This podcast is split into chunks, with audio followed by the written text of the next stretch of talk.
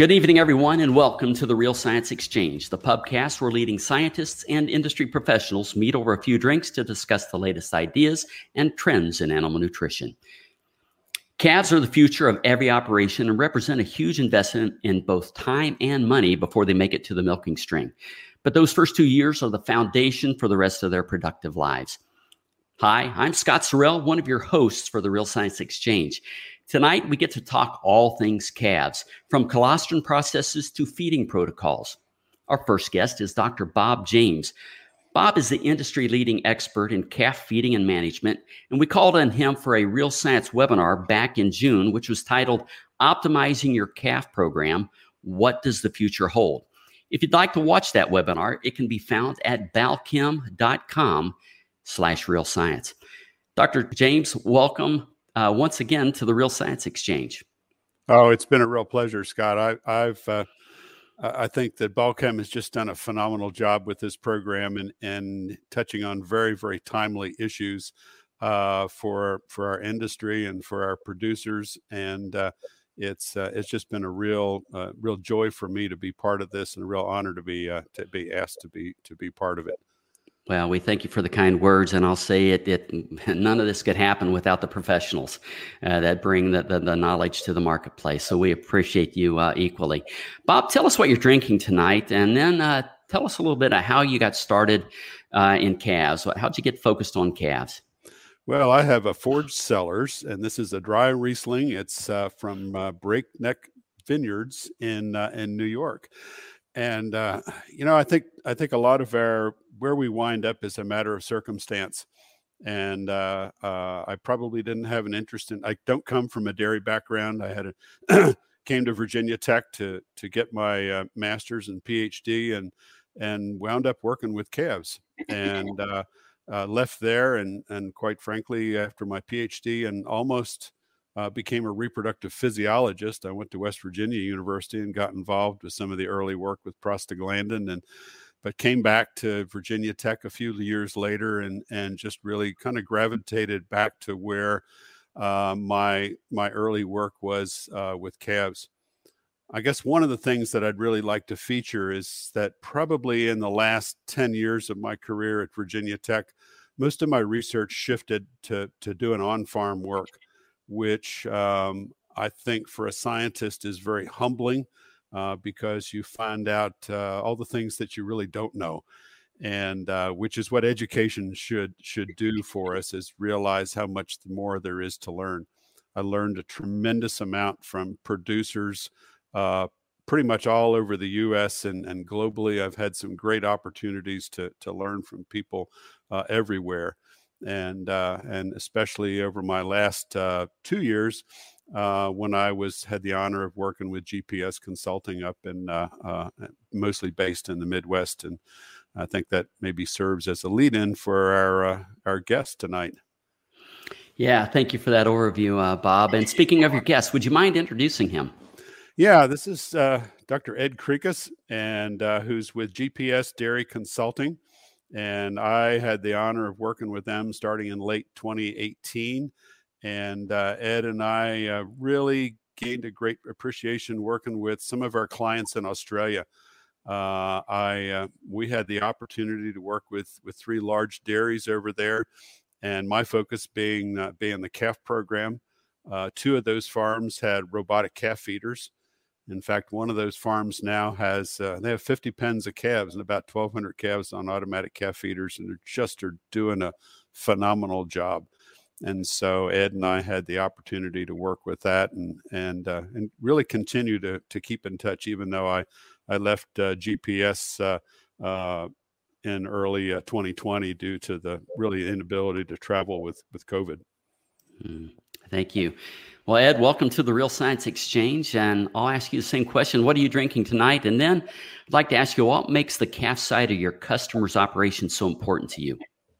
Well, thanks, Scott. I'm drinking a Fireball, a cinnamon whiskey that's just easy, nice, good to sip. Yeah, so, so that's what I do. So, yeah, so yeah, I'm, I'm excited to be here. Like Bob said, we've worked together for a while and and I've really developed an interest in calves over the last uh, probably 12 to 15 years because it seemed like that was a neglected part of many dairy enterprises.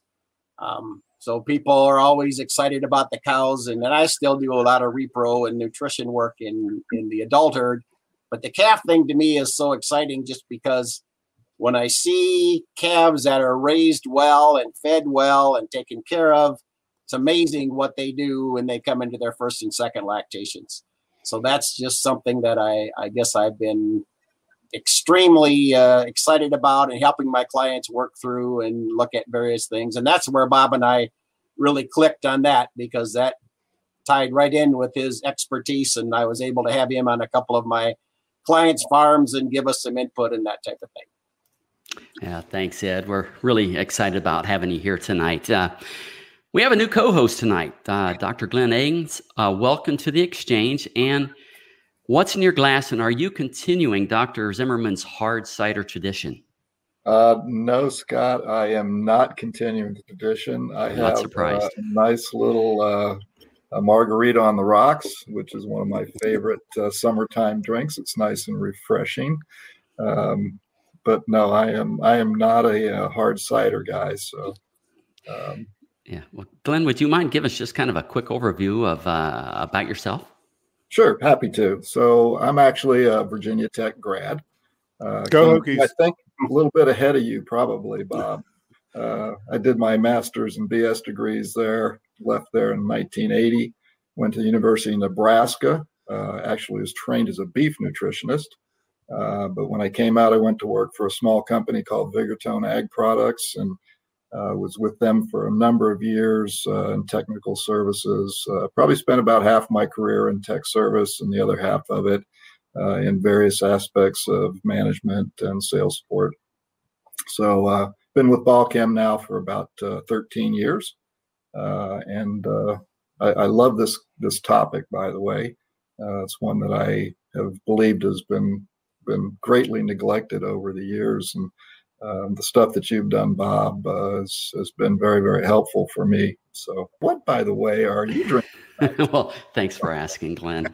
Um, so, tonight I'm drinking a Sierra Nevada Torpedo. It's an IPA, and I'm drinking that in honor of my new co host tonight, right? So, Glenn used to work at the corporate headquarters uh, for Balchem in uh, New Hampton, uh, New York. And many times we would uh, take off uh, after work at the local pub and drink IPAs together. So I've got an IPA in honor of you, Glenn, where we'd sit there and we try to unravel the uh, the riddles of the universe. I think we we got pretty far along there. So, Bob, I'd like to kind of get things started. You know, heifer calves are extremely expensive to raise, and I'd kind of like to know what are some things that we can do to reduce cost without compromising productivity. Oh, that's a that's a wonderful lead in. And I and I think that one of the big challenges that we have is that dairies view the calves as a cost center.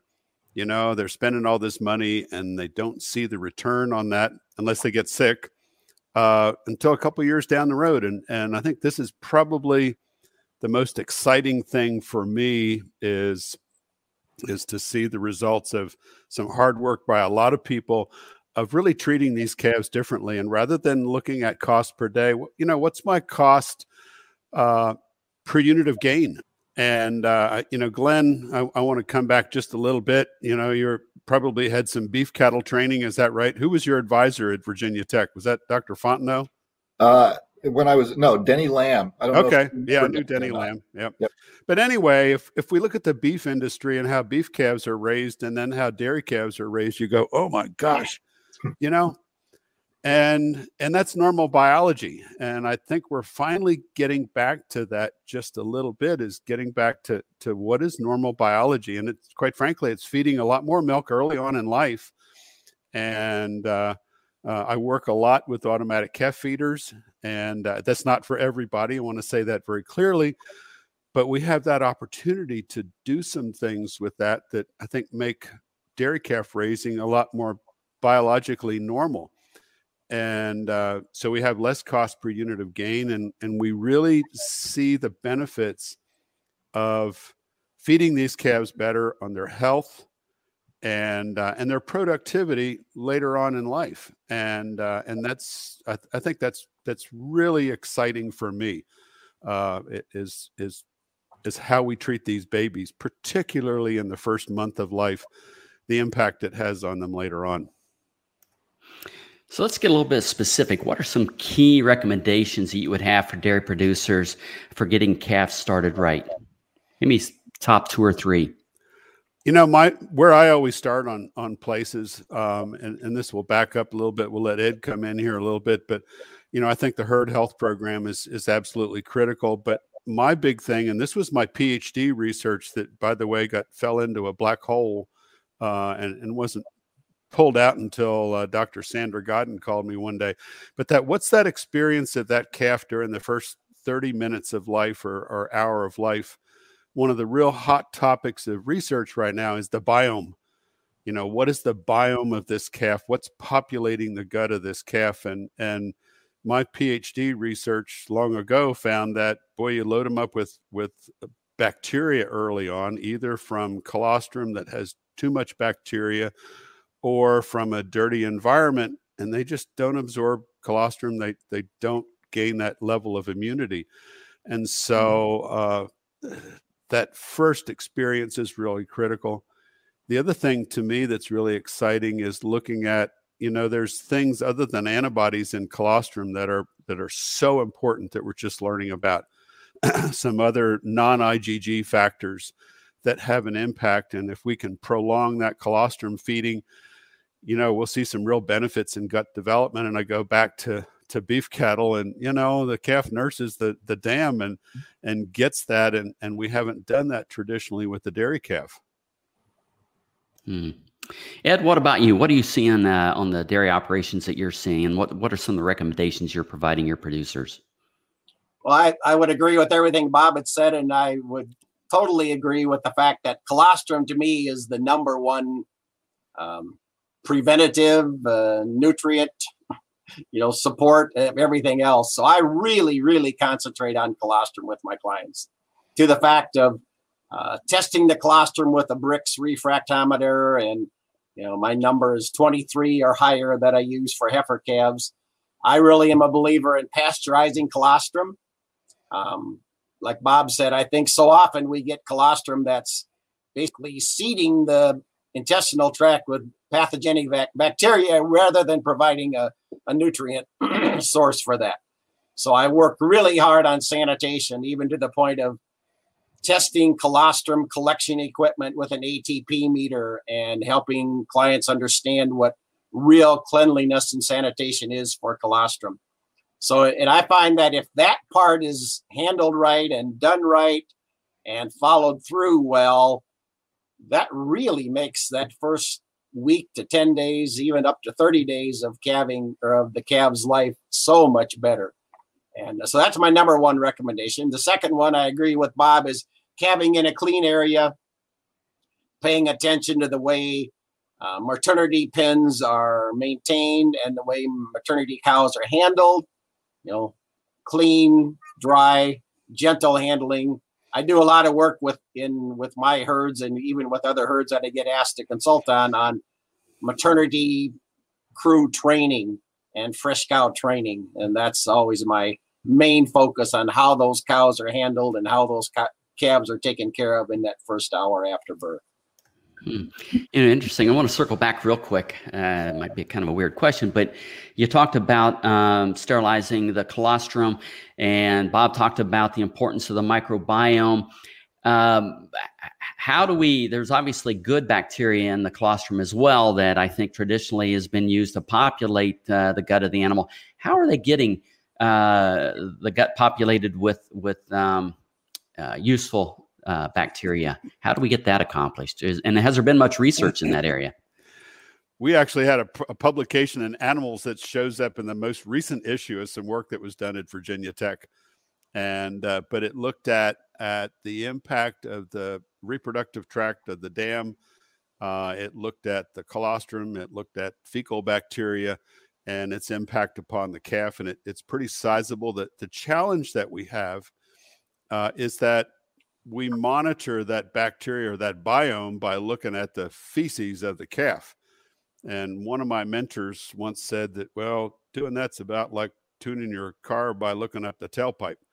Um, it, it's not entirely. Uh, my PhD work, I actually sacrificed some calves and I measured the bacteria, you know, in the calf that was just recently sacrificed in the lumen of the gut and then also in that intestinal epithelium. And it's very different from what shows up in the feces.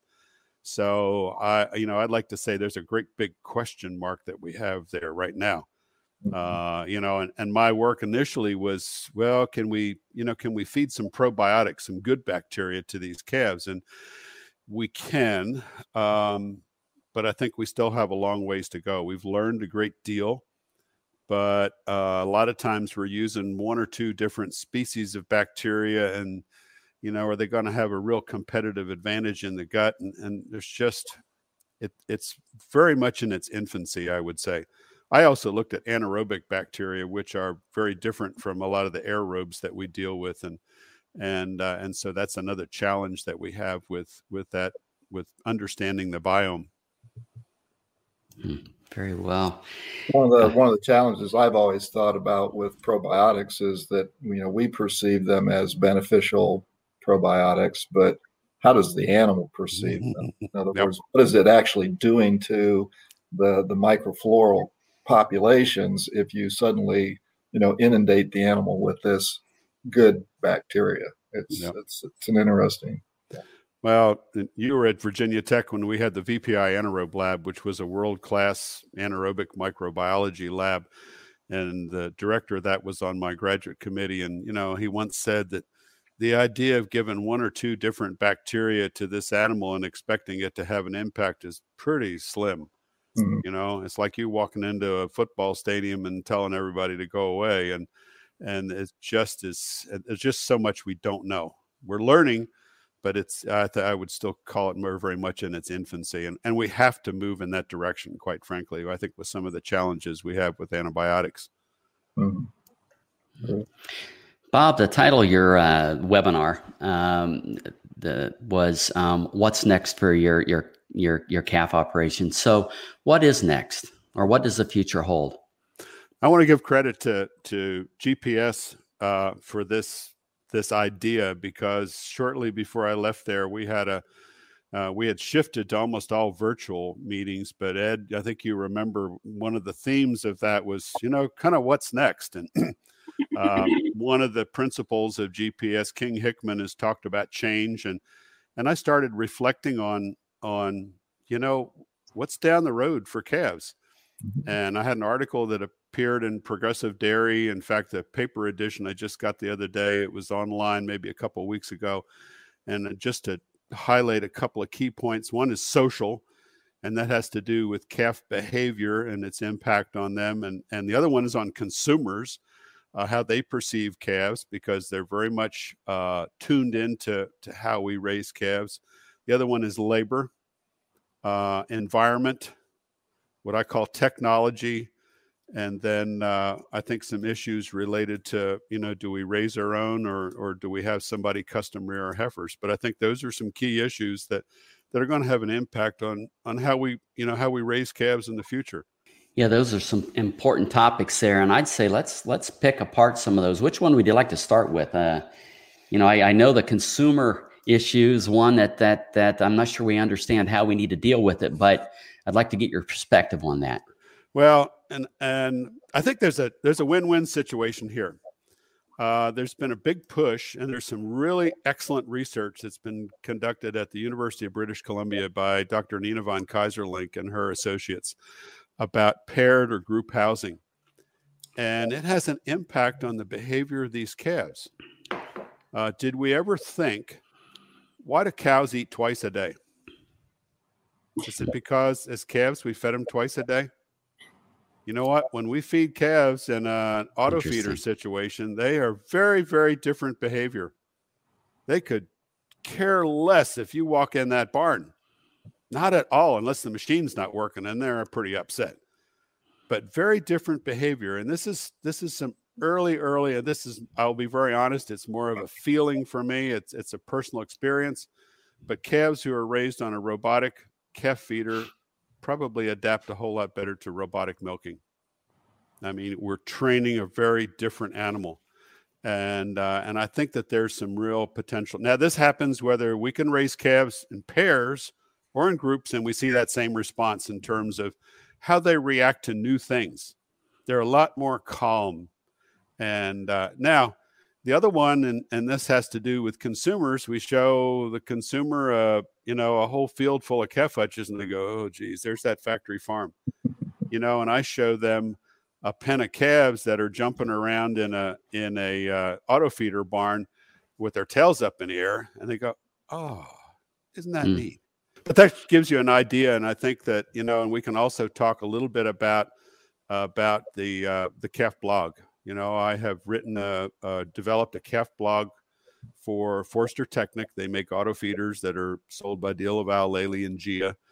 Uh, anyway, my findings with this is that the, the technology is wonderful, but the education and teaching people how to manage these types of systems uh, has not kept pace.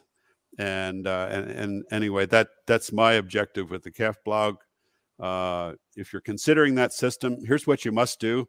Ed made some points about. In fact, I guess I really became more passionate about this, and and that Ed and I had the chance to work with two dairies in Australia that had auto feeders, and uh, between the two of us, we had a lot of success.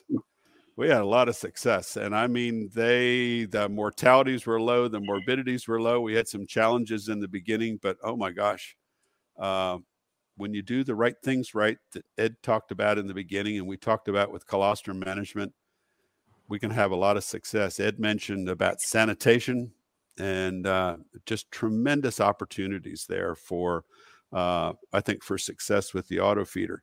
Not for everybody, but yeah. um, I think that there's some neat opportunities there.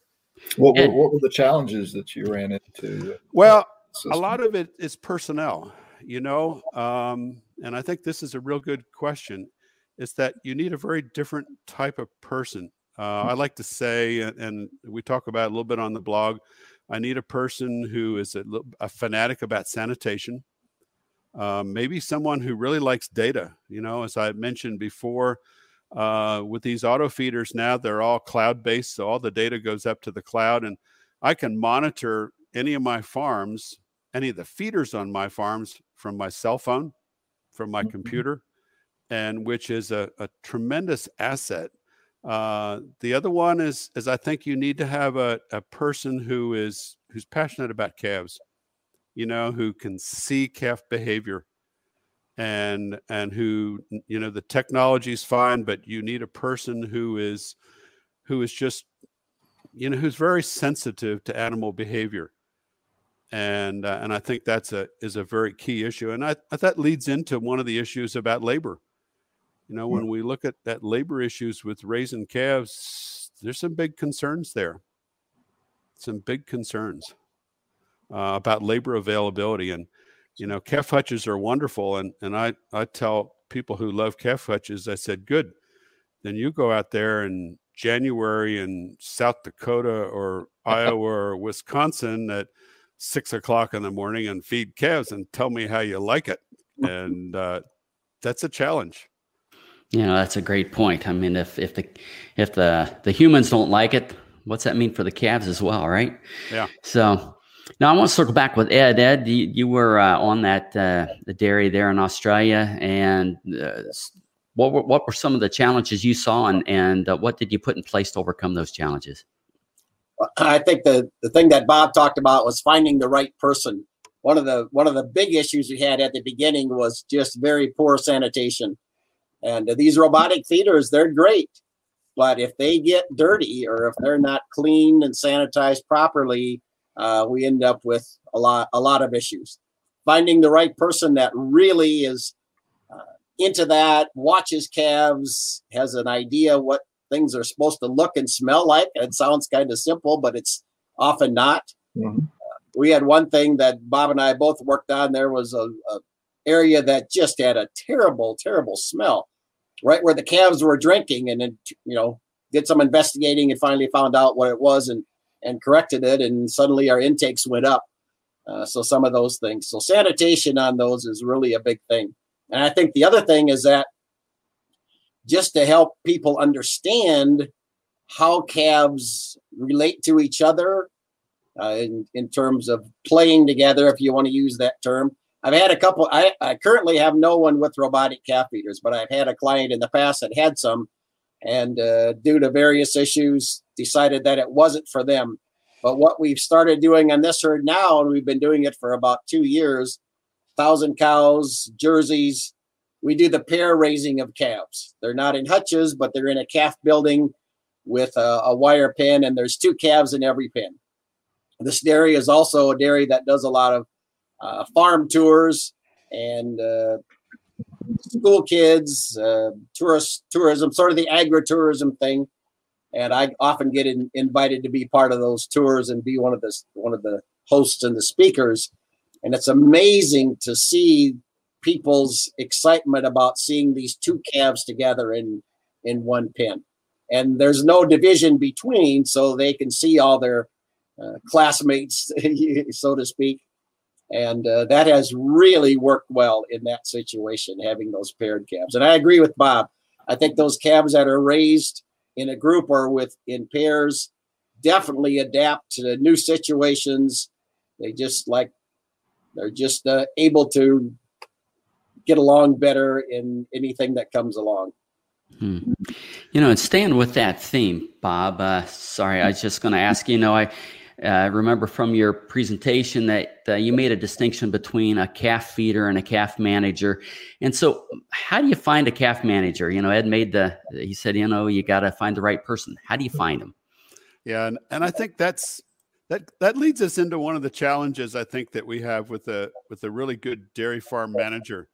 I think one of the skills that they really need to have, either they do or someone on their farm needs to be a, a personnel manager and knowing how to identify uh, people with the right traits and put them in the right place. And that's that's uh that's relatively new. Uh, you know, I'll come back to GPS and say that we have a we have an HR person who that works with GPS who is extremely talented uh, in that regard, and that's been a big thrust of uh, GPS. I think is is looking at training people. In fact, all of the the consultants that I worked with with GPS really had a skill there, and but it's identifying that people and and I think now you have an opportunity whether it's pair fed or in a group housing situation. I also wanted to say that you know we can have calves that are mob fed and some people do very well with that but in those situations and they they're in an environment where they they really it, it's a whole lot more pleasant than being out on calf hutches. I think the other thing that to to really work towards and what I was attempting to do with my work with GPS was to develop some systems where we could minimize some of the drudgery involved in feeding calves, washing buckets, washing bottles, and and some of those things, and to automate that as much as we possibly can, and enable that person to really to really spend the time with calves and have the time to to to watch them. I remember going to a farm in Wisconsin on my way back from a a, a, a uh, visiting another client.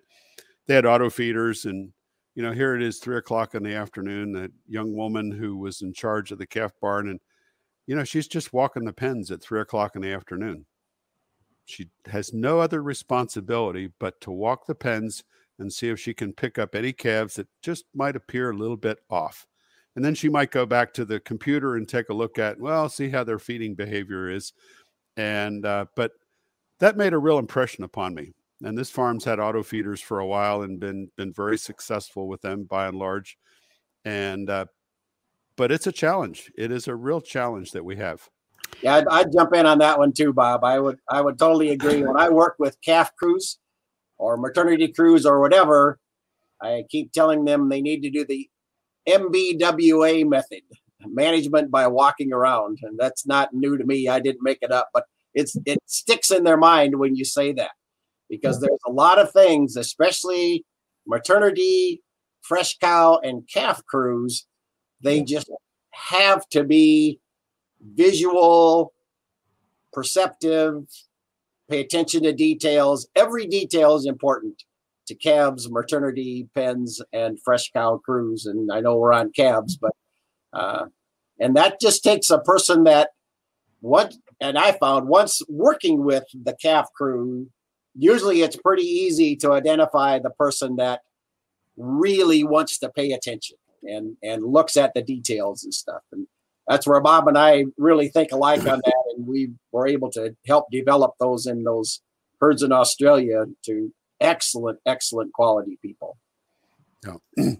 Yeah, I'd, I'd, like to say, and, and this was something that I found to be very important. Uh, being a calf consultant, you know, getting getting farms to to pay for Kef consulting was rather unique. Mm-hmm. But one of the things that I really insisted on doing, I said, I want to be there an hour before any of your your people arrive, because I wanted to watch, see what the animals looked like before anybody showed up, and then just watch what they did, and and it really helps to identify where people should be on the farm or should not be. You know, I know I've had cases where I said, you need to get this person out of there. You know, they're just not well suited. This is not for them. And and I think that's a is a really critical part of successful calf management, regardless of the system that you have. A lot of these a lot of these things you're talking about, right, are are things that need to be implemented ultimately by whoever's making the the decisions, right? So whether you use a particular type of equipment or uh, whether you do or don't raise your own heifers, my my point is, how do we how, the investment in a heifer over a two year time span it can be quite significant. In, in the right. old days, we used to say out of mind, out of, out of sight, out of mind. Um, and, and there's still, I think we've probably come a long way, but that's still a problem. Yep. You know, that, that they're not looking at that long, the, the owner's not looking at that long term investment uh, that needs to be made. If he wants to deliver a heifer or have a heifer delivered to him that can optimize its genetic potential, it has to start at the calf level, right? With colostrum, Ed, as you've pointed out. But what are you seeing? What, how do you convince a dairy producer that he needs to make that investment and and monitor that performance from birth all the way to the day he gets that heifer delivered. I'm going to let Ed start on that. yeah, yeah, that's always a challenge. It, it really is. Um, I think the way that I've that I've helped clients address that is I usually dig into their records, whether it's Dairy Comp, PC Dart, BoviSync, whatever, but look at what their first lactation animals are doing currently, what they've done over the past couple years, and then try to see if there's if I can instill any type of correlation in their mind that say, okay, if we spend more money up front, more or better colostrum management, you know, more actual intake, you know, three liters instead of two liters, three times a day feeding versus two times a day feeding, all of these kind of things. And then, you know, my thing is that I've, I've got enough of a database, I guess, that I'm able to share with some of my producers that show on herds that have used these kind of things and have made the investment mm-hmm. what their first lactation animals are doing. So if I've got a herd that thinks they have really good heifers and they look okay, and they're at say 75 pounds on their week four milk and i show the data from another herd that is really concentrated on heifer and calf raising and now they're at 85 pounds on their week four milk that's a lot of milk. And they can and they can relate to that. Um, i think a lot of the work that uh, like mike Van Amburgh and those guys at cornell have done on first and second lactation carry through from the way calves are raised probably one of the areas right now that I'm uh, trying to get some traction on is the whole heat stress in dry cows. Mm-hmm. and how that impacts the probably more than it does the cow and how mm-hmm. that carries through for one or two lactations. Sure. Uh, I'm, I'm trying to figure out a good way to get some traction on that one, but uh, that's that's the way that I have been able to help producers understand the investment and what you get when you're finished rather than just well, you know, as long as they get by, they get by, you know, but that, that's just not the right way to go. I mean, there's there's such an impact, you know, of if, if you have a heifer that's delivered that is not physiologically physiologically mature, we know she's going to produce less. Uh, if she, Bob, I pulled this out of your presentation that you gave. You know, if they have multiple episodes of uh, of uh, pneumonia when they're younger, they have a less likelihood that they're going to stay in the herd for a prolonged uh, period of time, more than you know two or three lactations. It just seems that there are benchmarks that we could identify at various stages, doubling growth by the time uh, from birth to to weaning, for example, that could be benchmarked, should be tracked, if you will. And I just get a sense, and, and I know for a fact that a lot of dairies just simply don't do that, right? So how do we get them there? You said a whole lot of things that you know we we could we could talk a, a couple things, and I, am going to come back. Uh, I'm uh, I was a founder of the Dairy Calf and Heifer Association, and right now we're in the process of updating their gold standards. And so there's some of your tracking information that we uh, that we're putting together. Uh, part of the problem uh, is that we don't have records on calves. And I think that was one of my key areas of, of what I worked on uh, with with the clients that I had on GPS, and to understand kind of my transition in my career. I, you know, I was a university professor, and you know, we go around with blinders on, you know, because we do research and it, it's very focused and we eliminate all the, the, the extraneous factors. As I said, my last 10 or 12 years, my research was all in the field. And I said, oh, you know, and I did dairy consulting for for clients and you know you do a perfect ration and it would fail miserably or you'd you know you knew you were taking some shortcuts and be really successful but I I worked with a lot of dairies and and when I worked with GPS, you know, these were farms I got to go back to time and time again. And so it really reinforced uh, what it took to raise good calves. And I want to get back to the data. One of the things that uh, a couple things that I really focused on, I said one of them was a daily report. You know, when does the manager of a dairy find out, oh, we got some calf problems? And Ed can probably hear this. Ed gets a phone call. Hey, Ed, we're starting to lose a whole lot of calves. Mm-hmm. You know, you already got a problem. And so I developed this daily report, one page. Tell me how many calves didn't eat well this afternoon. They'll always eat well in the morning. But if they're really good, tell me how many of them drank slowly.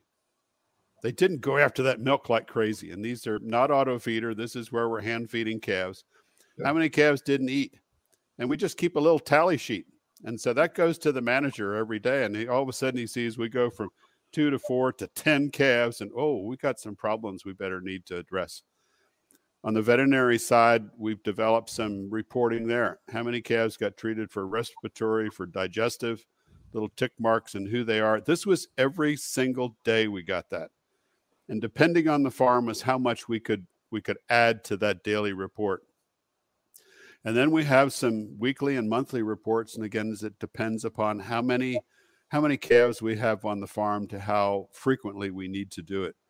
But I know on the, the farms with Australia, oh gosh, on a weekly basis, I think we got that that dairy comp report, and oh, I could monitor things phenomenally uh, with dairy comp. I knew when how many calves got sick during the first week of life, during the second week of life, and by month and just just really good data and that's probably one of the big challenges that we have in managing that calf program because that's immediate feedback you know i like to say oh you feed them all that milk. And i said you want to pay me now or pay me later? Okay? Feed them more milk now and what's it cost to feed that calf better versus giving them a i don't know what's a shot of draxxin cost? Those are the things that that you need to work with with with producers. And this is the one and we haven't even touched the surface with the data mm. that we get with the auto feeder. It's still very very early but uh, in fact i'm i'm working with Förster on that but to develop some reports. You know tell me which feeders are a little bit off today. Uh, what's my average intake for this pen of calves uh, over the last three days? Is it going up? Is it going down? Uh, anyway, I, I think it's really pretty exciting to where we can do some using data predictively rather than historically.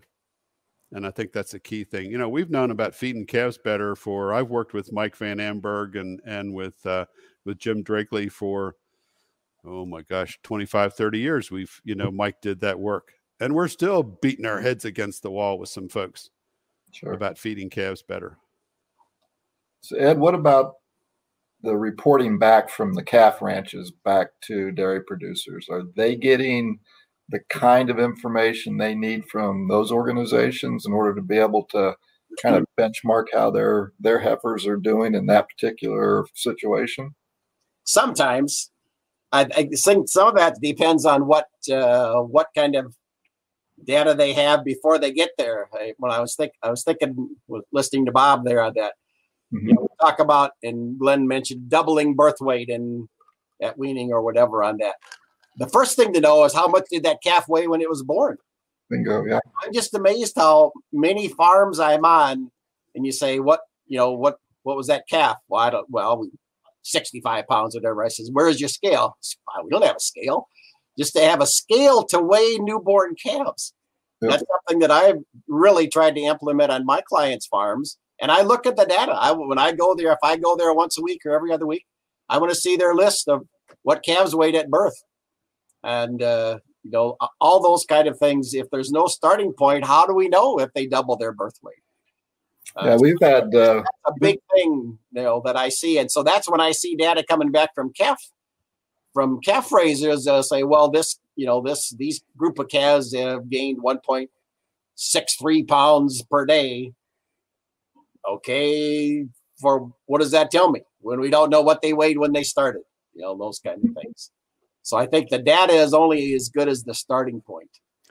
I think there's two kinds of calf ranches we have too, and I'm seeing a shift there are some of the traditional ones that are low cost. And I mean, I, I don't see how mm-hmm. they do it. And some of them do relatively well for what they charge. And as a as a result, I think you see their morbidities are really higher than I would like to see, particularly on respiratory. And you're seeing now the evolution of what I would call uh, high value calf ranches. I've had the opportunity to work with three of those they know the birth weight of that calf. They can tell you the the weaning weight of those calves. They know exactly what their average daily gains are. They can tell you precisely what their morbidity, their treatment rates are on those animals, and they they charge. Um, and every calf is is uh, uh, ear notched for BVD or blood tested for BVD, and they get rid of those that that come up positive. Uh, and uh, and I think we're seeing an evolution of those high value. I had a wonderful conversation two days ago with a calf ranch, and the data that this individual showed me was just amazing. Mm-hmm. You know, and I mean, they probably use some of that data to say to some of their clients, "I think you need to find another place to raise to to raise your calves because they're they're not the the calves coming in are not meeting their standards." yeah. and they do such a good job that they can afford to to do that. And, uh, that's and, that's important. It's the quality oh, yes. of what they get too, yep. right? And and yep. it's it needs to be a a marriage. It needs to be two teams working together because yep. if you deliver crappy calves, how do you expect them to to raise beautiful heifers? And the other way around, if you deliver them beautiful heifers and they they screw them up, right? So it, it has to be some kind of communal effort coming back to Ed's talk about heat stress, this was real Im- important because we got into a discussion about heat stress on calves, and and the the manager showed me the data that they had. There was no difference at all in calves depending upon what time of the year they were born, and I think a lot of that traces back maybe t- on some farms. Yeah, it was horrible, and but on others, oh my gosh, it was a straight line when you looked at the IgG levels on these calves and the performance of those calves. And and uh, and I, I think it all goes back to what kind of data do we have, and and that's very very important as well. Agreed. And we lament we lament your comment about the calf scales. We've had some pretty interesting research come out about ReaShure and its effect on uh, in utero development and whatnot and post uh, calving growth and to try to go out and find a commercial operation that's got a calf scale that can tell you what they weighed when they were born was very very difficult for us yeah it, it just it seems like such a simple thing and yeah. Wow, I just can't. I can't imagine the kickback that I've gotten on some on some farms. One that. of our dairies that w- that Ed and I worked with, they had a scatter plot, and so they showed the percentage body weight of those calves. So you want 200 at weaning, and so we started out with those calves, and the scatter was like this. And one of the really rewarding things is that we went long as ours. It went like this. That got tighter. They got a lot tighter, and mm-hmm. oh, you know, you could just it gives me goose pimples just to see that because you know you could really document the pros- the progress that this farm was making uh, with their calves and you know there was none of this well i think or maybe uh, we knew what was happening i think i think another thing that bob touched on just a little bit that i've really been working hard on is this uh, daily or weekly key indicators for calves you know, and whether it goes to someone like Bob or myself or you know one of the other consultants that work on the farm, but at least the the general manager should get a one page, clear, succinct. This is what we saw. This is where we are. It doesn't have to be long and involved, but okay, we had 52 calves born. We had uh, three cases of pneumonia. We had 10 cases of scours and 14 off feed calves something really simple that can just be looked at and uh, digested easily. And then, then if there is a problem, hopefully we can see it coming and be able to jump in there a little bit quicker and uh, sure. Uh, do some troubleshooting and go from there.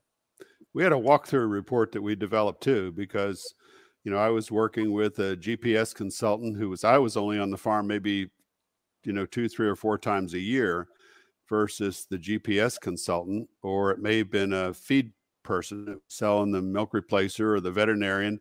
But we had a little one or two page, and here are some key things related to calf management. And some of them were subjective, but that person could fill that thing out. The other thing we could use with that is to go back to that calf program personnel and say, here's where your weak points are, and you need to, to take care of that. And it was standardized as well as you could do with something subjectively. But uh, you know we would have pictures to illustrate you know here's what good bedding looks like. Here's what it looks like when it's pretty bad uh, here's a visual evaluation of the sanitation you know is there a biofilm uh, but anyway we developed those reports and again we we standardized uh, we adjusted those depending upon what was important on the farm and and how I guess how data hungry the farm was. You know, some farms you needed to scale it back to just some real minimal things, and others that like data, you could pile it on a little bit more. Hmm. I'd kind of like to circle back on something that Glenn said. He touched on epigenetics. And, and I'm wondering how much does uh, transgenerational nutrition play in uh, the strategy for developing uh, productive uh, heifers, or, how much should it? Uh, you know, we, we're, we're learning that you know the nutrition of the dam, even preconception, can have a an impact two, three generations down the road. And just kind of like to have your perspective on that. Go ahead, Ed. I'll let you get started first. I don't, I don't know if I'm the right one to answer that one, but. I'll, I'll dive in just a little bit on there. So I think it goes back to just nutrition in general. Um, I think we've learned so much with nutrition over you know the last 10 years for sure and the last five years that I think feeding, especially when you get the, the close up heifers and the dry cows and the close up dry cows and those kind of things, just paying attention to their to their needs and uh, not trying to I would say do do things that are you know, may sound good, but aren't really proven to be effective. I think, you know, you know, Glenn touched about like using ReaShure and those kind of type of products, looking at the data that's come out and, and how that impacts uh, not only the, the animal themselves, but also their progeny. You know, you look at what the, the calf is going through in that in utero development. Uh, I think the other thing is, you know, and Bob touched on this with the BVD you know, PI carriers, making sure that they're immune system is not compromised at birth. I think that it's just all part of the package. And I don't know that I have anything more specific on that, but maybe that's an opening that somebody else can jump in. Yeah, and I would go back to some of the work that Fernando Soberon, who was one of Mike's graduate students, and Mike did, and and they looked at the impact of average daily gain during the first 45, 60 days of life. And that had as much impact upon productivity as genetics did. But really, what we think it's doing is, is probably turning on some genes for milk production. At Virginia Tech, uh, we had a, a, of course, he retired about the same time that I did. Mike Akers did a lot of work on mammary development and mm-hmm. found out that on the newborn calf, you had a, a mammary gland that was tiny. And by the time that they were weaned, it had really quite exponential growth. And we were really formulating the, the framework for that later mammary development in the calf. And so early on, that nutrition can have a real po- potentially positive impact on, on mammary development of that calf. And I think this is another area where we're just really starting to learn the the impact of early nutrition of that animal uh, on her later performance. You know, Ed touched on the fact of, of respiratory disease, and you know that that's huge. We treat an animal two or more times for respiratory disease, and we're going to have an impact on her longevity in the herd, and that's big.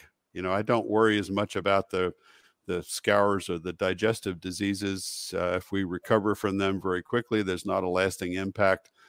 But we look at the impact on respiratory, on development of the respiratory system. And uh, Terry Ollivett from uh, from University of Wisconsin uh, Vet School has really done some tremendous work at looking at assessing uh, damage to the respiratory system of, of young calves, you know, using ultrasound. And and mm-hmm. I think that these are some real long-term impacts of of how we manage calves and and how productive they're going to be as as older animals.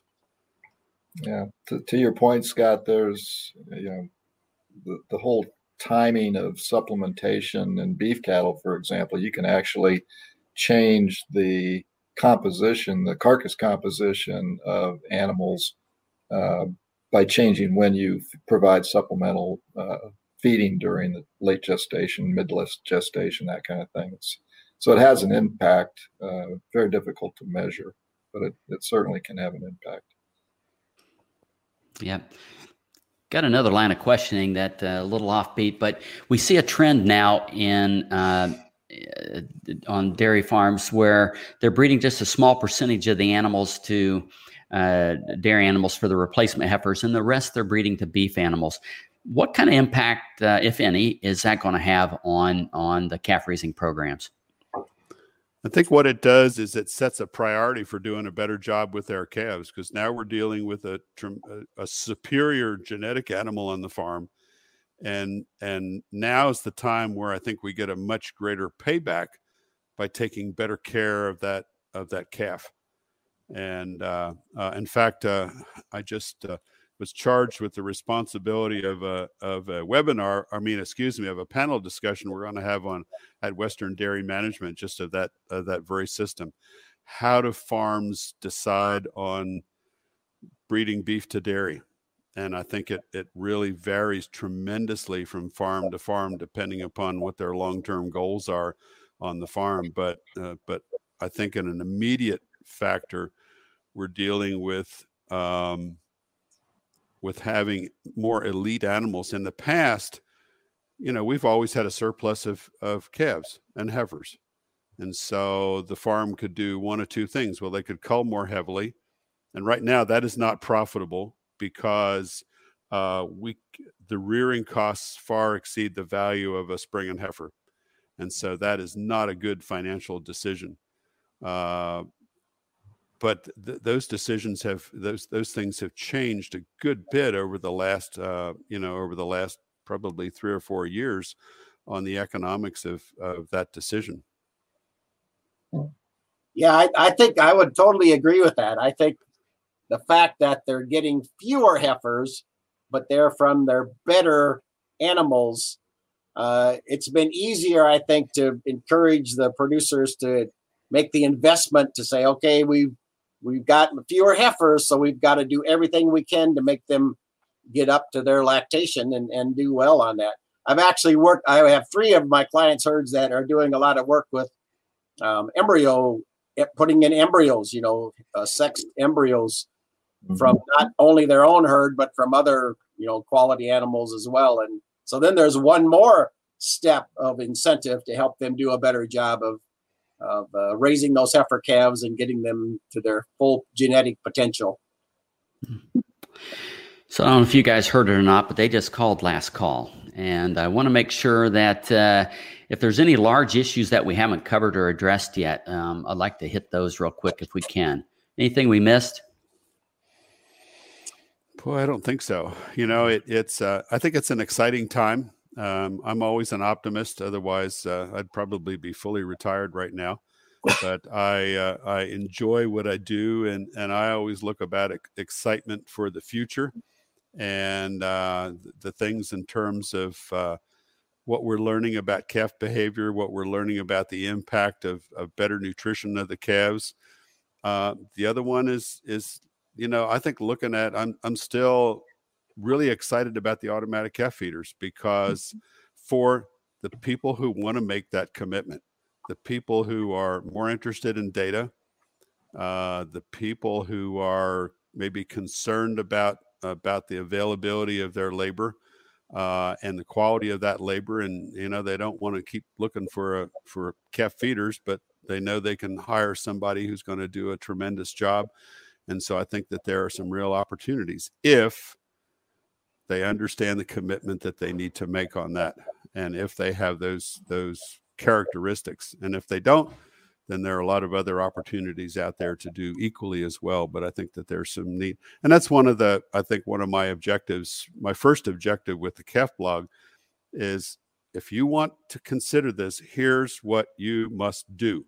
Otherwise don't look at this opera don't look at this alternative and i think that was my first objective with developing the calf blog. Hmm. Very well. We'll put that uh, the address to that calf blog in the show notes. Uh, so if you want to want to find that, uh, you can find it there. Glenn, as we close it out here, uh, one or two things that that key takeaways for you as you listen to these two gentlemen that you think we need to share with the audience, and then do you see an advancement uh, coming down the road? Uh, what do you, what do you think that would be?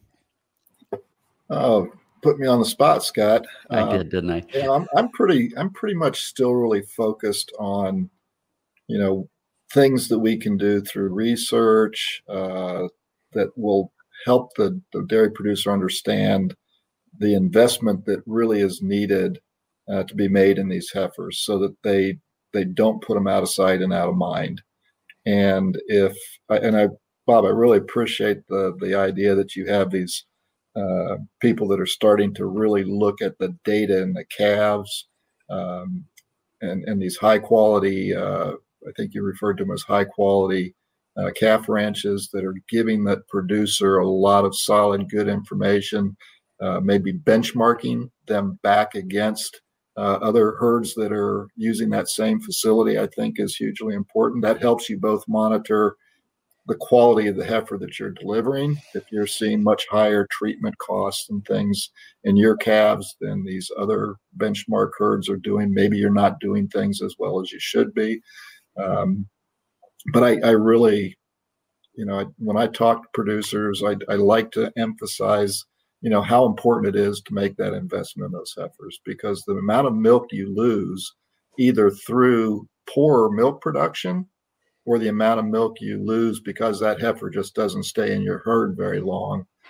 Th- those economics are pretty pretty important, um, and so I'd like to see you know more research to help those producers understand what delivering a quality heifer to their facility is really really worth to them. Mm. So, yeah, well said, Glenn. Ed, any key takeaways for the audience? And uh, do you see something coming or something that needs to come in terms of advancement to help um, improve our calf, calf rearing capabilities? Well, one of the things we really didn't get time to talk about, but uh, I know Bob and I have talked about this at some length, is uh, calves going to these calf rearing facilities that are on the truck for 12, mm-hmm. 15, yeah. 17 hours. Um, I certainly think that that is a, I don't know what the perception, the consumer perception on that is is definitely a, a problem. Um, I think there's there's research being done on how we can help that as far as maybe some immune stimulation prior to the calves loading or whatever on that. But I just think that that's an area of needed ongoing research and maybe encouraging calf ranches to have facilities in a more strategically located area that that they don't have to be on the truck as long. Um, I, and I do think the other thing I'll put on my veterinarian's hat is that I really think when it goes back to understanding the data, especially health data, we need to know what's going on. I mean, in my mind, there's no calf that should die without a necropsy. And I train calf crews to do necropsies, to take pictures, to send me pictures, to work with their local veterinarian or whatever. And that's part of that whole health data for culling decisions, uh, rearing decisions, whatever. So I'm I'm a big data guy, but I want to know what's going on, and I think that's an ongoing process to get that done the way that we would all like to do it. I know Glenn and I have talked about this in the past too when we've had coffee together. It's like, how do you get people to give us the information so we can give them the help that they need? Yeah, very well.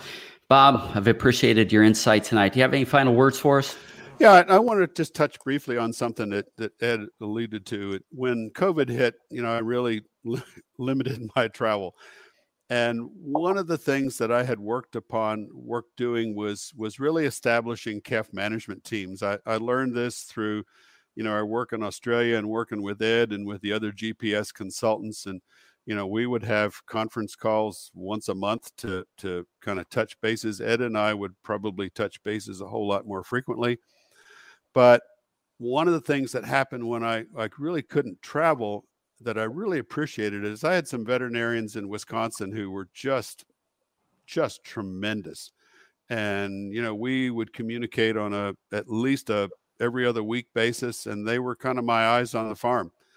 And and I think that that was probably one of the most positive and rewarding things that you know that I experienced from my work with GPS and and was establishing and and it was it was just a real win-win situation. And I and that's a challenge that you have with consultants. Sometimes you get into a little bit of competition and we were all pulling in the same direction.